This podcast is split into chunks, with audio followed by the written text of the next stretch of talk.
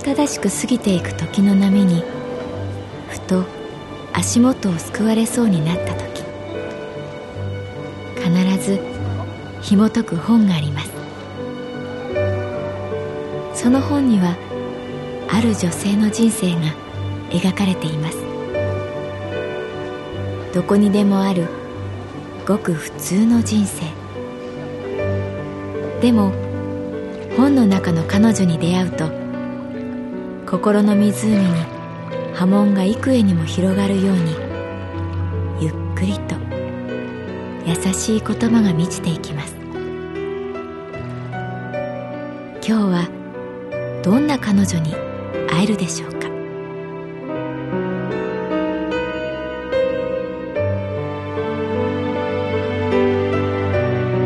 サウンドライブラリー。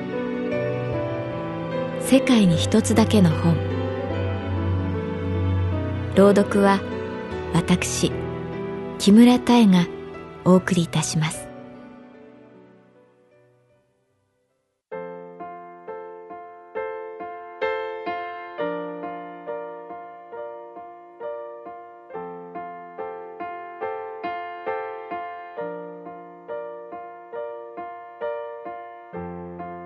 私の名前は月原かな子。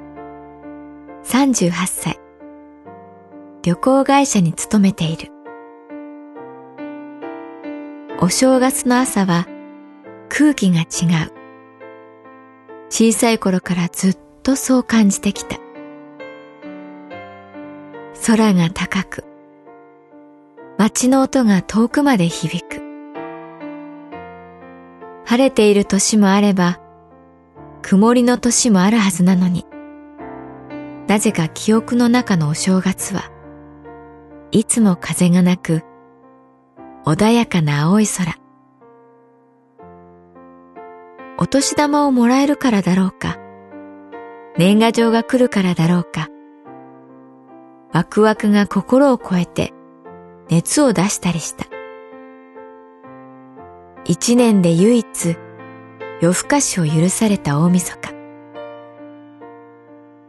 その一大イベントが終わった悲しさと、すがすがしさが入り混じった思いを抱えて、朝を迎える。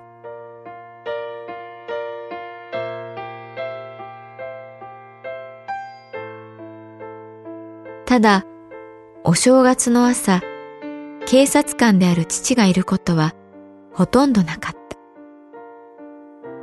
母と弟と私。一応食卓に集まって、明けましておめでとうございます。という。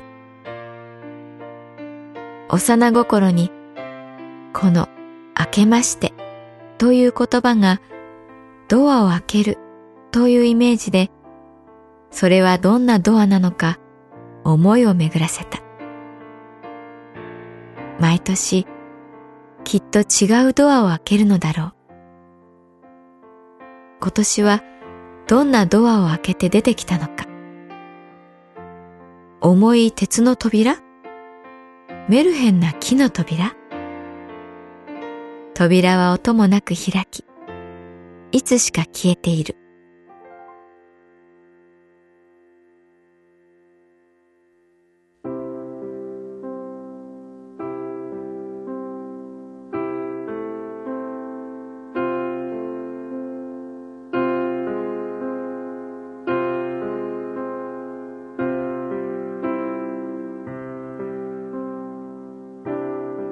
父が帰ってくると初詣に出かけた。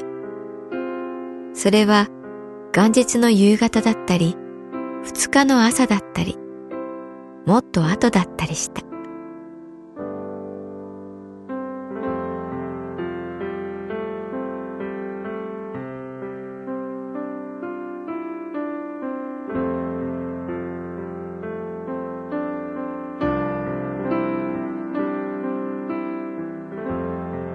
族とではなく、初めて友達と初詣に行ったのは、小学校6年の時。高峰陽子ちゃんという塾が一緒の女の子だった。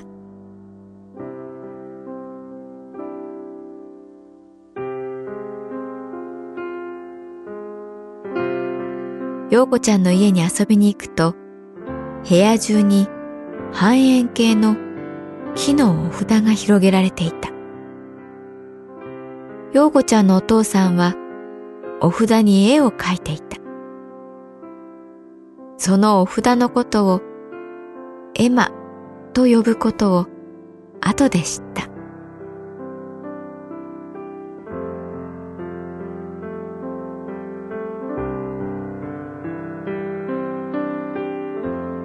赤と緑が茶色い木に踊っていた。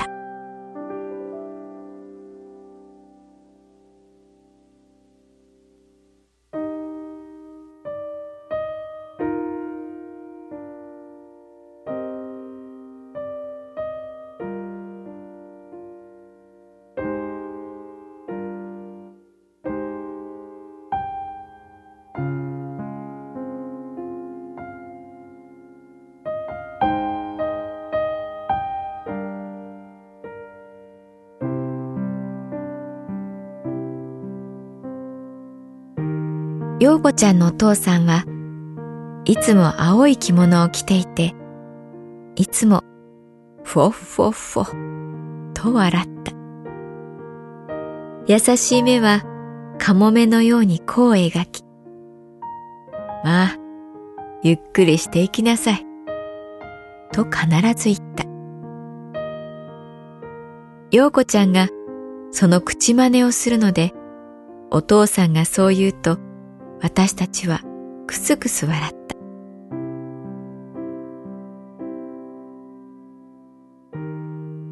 うんと昔はね、本当に馬を捧げたらしい。馬は神様がお乗りになる尊い生き物だからね。でも、馬は生き物だから大変だ。大きいし、食べるし、糞もする。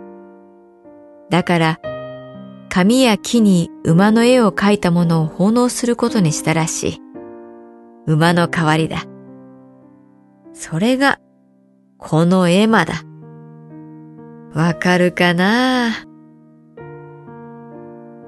絵馬を差し出したお父さんは、誇らしそうだった。そして、そのお父さんを見る陽子ちゃんも、誇らしそうに見えた。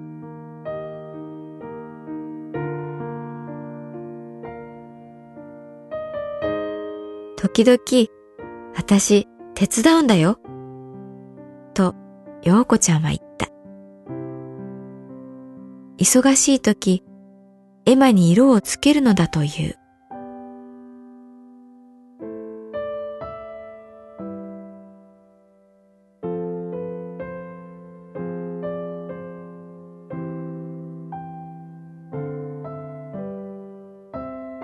陽子ちゃんにはお母さんも兄弟もいなかった。でも、お父さんとたくさんの絵馬に包まれた部屋は、暖かな日だまりに満ちていて、寂しさは感じられなかった。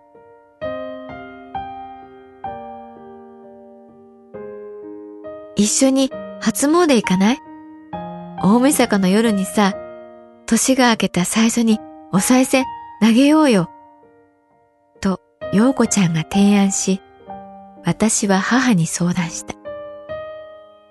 絶対反対されると思ったけれど、塾での点数が良かったので許された。ただし、家に一番近い神社で、しかも午前0時半までに家に帰ること。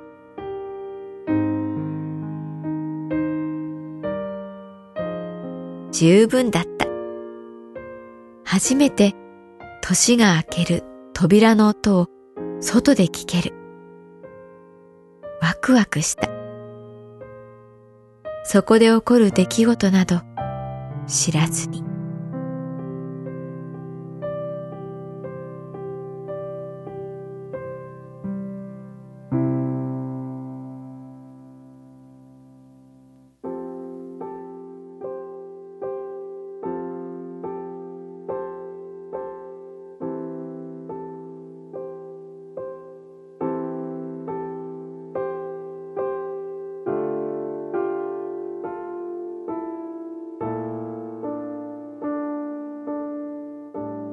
家の近くの神社は、社宅の前の坂を上がり、細い路地を右に曲がった突き当たりにあった。坂の上で陽子ちゃんと待ち合わせしたけれど、あまりの人の多さに驚いた。この町にこんなに人がいたんだとびっくりした。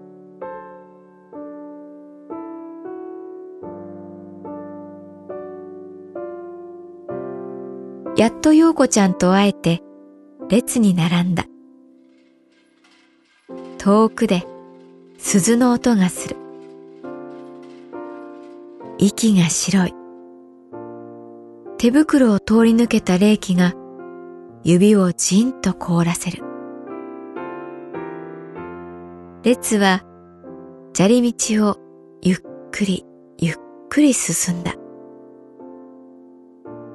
あまりの混雑ぶりに文句を言う人がいた。酔っているのだろう。列の途中から割り込んだとか、大声で叫んでいる。その男の人は、だんだん声が大きくなり、やがて本気で怒り出した。喧嘩になりそうな気配。周りに緊張が走る。その時、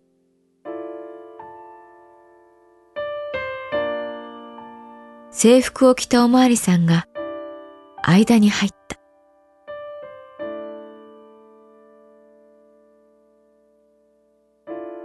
私は驚いた。その警察官は父だった。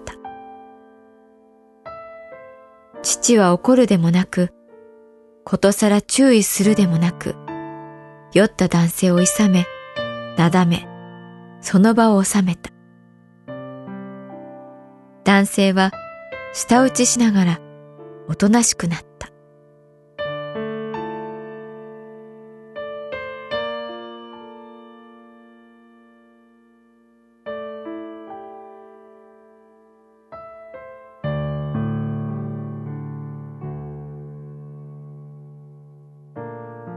列が進み、私は警備する父に近づいていく。私は父を見ることができなかった。やがて父のすぐ横まで来た。手に汗がにじむ。なぜか私は父に声をかけることができなかった。陽子ちゃんに、あれ、私のお父さんなの、とも言えなかった。私は、ただ、列が進むのを待った。お父さんが、私に気づきませんようにと、願いながら。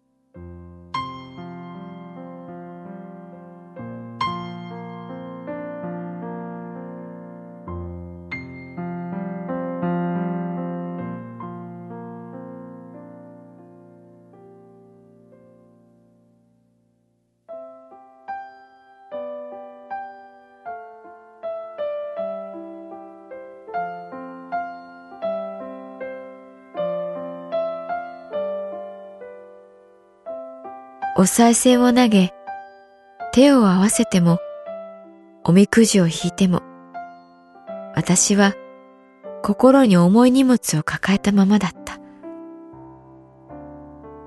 どうして私は父に声をかけられなかったんだろう。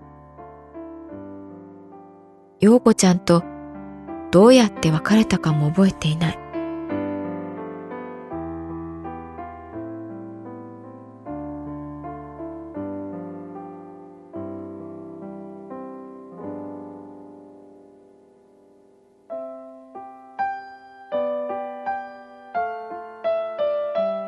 翌日昼頃、父が家に帰ってきた。みんなで揃ってお雑煮を食べる。私は父に、なんで声かけなかったんだ？と聞かれるのが怖かった。でも、父は何も言わなかった。代わりに私にかまぼこをよこした。赤い縁取りのあるかまぼこ。この子好きだったよな。この赤いやつ。と言いながら。私のお椀に入っていくかまぼこ。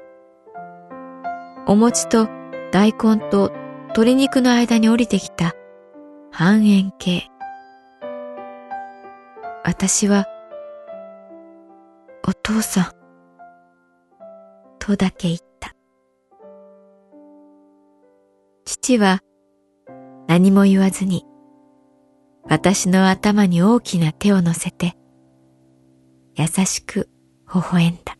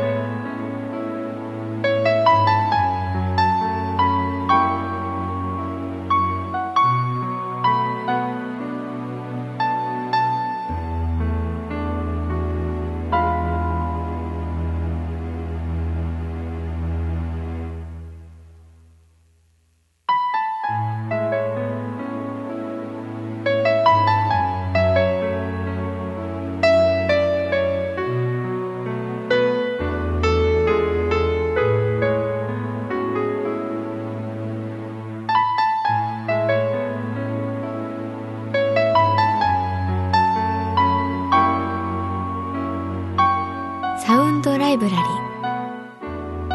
世界に一つだけの本。作構成。北坂正人。朗読は私木村多江でお送りいたしました。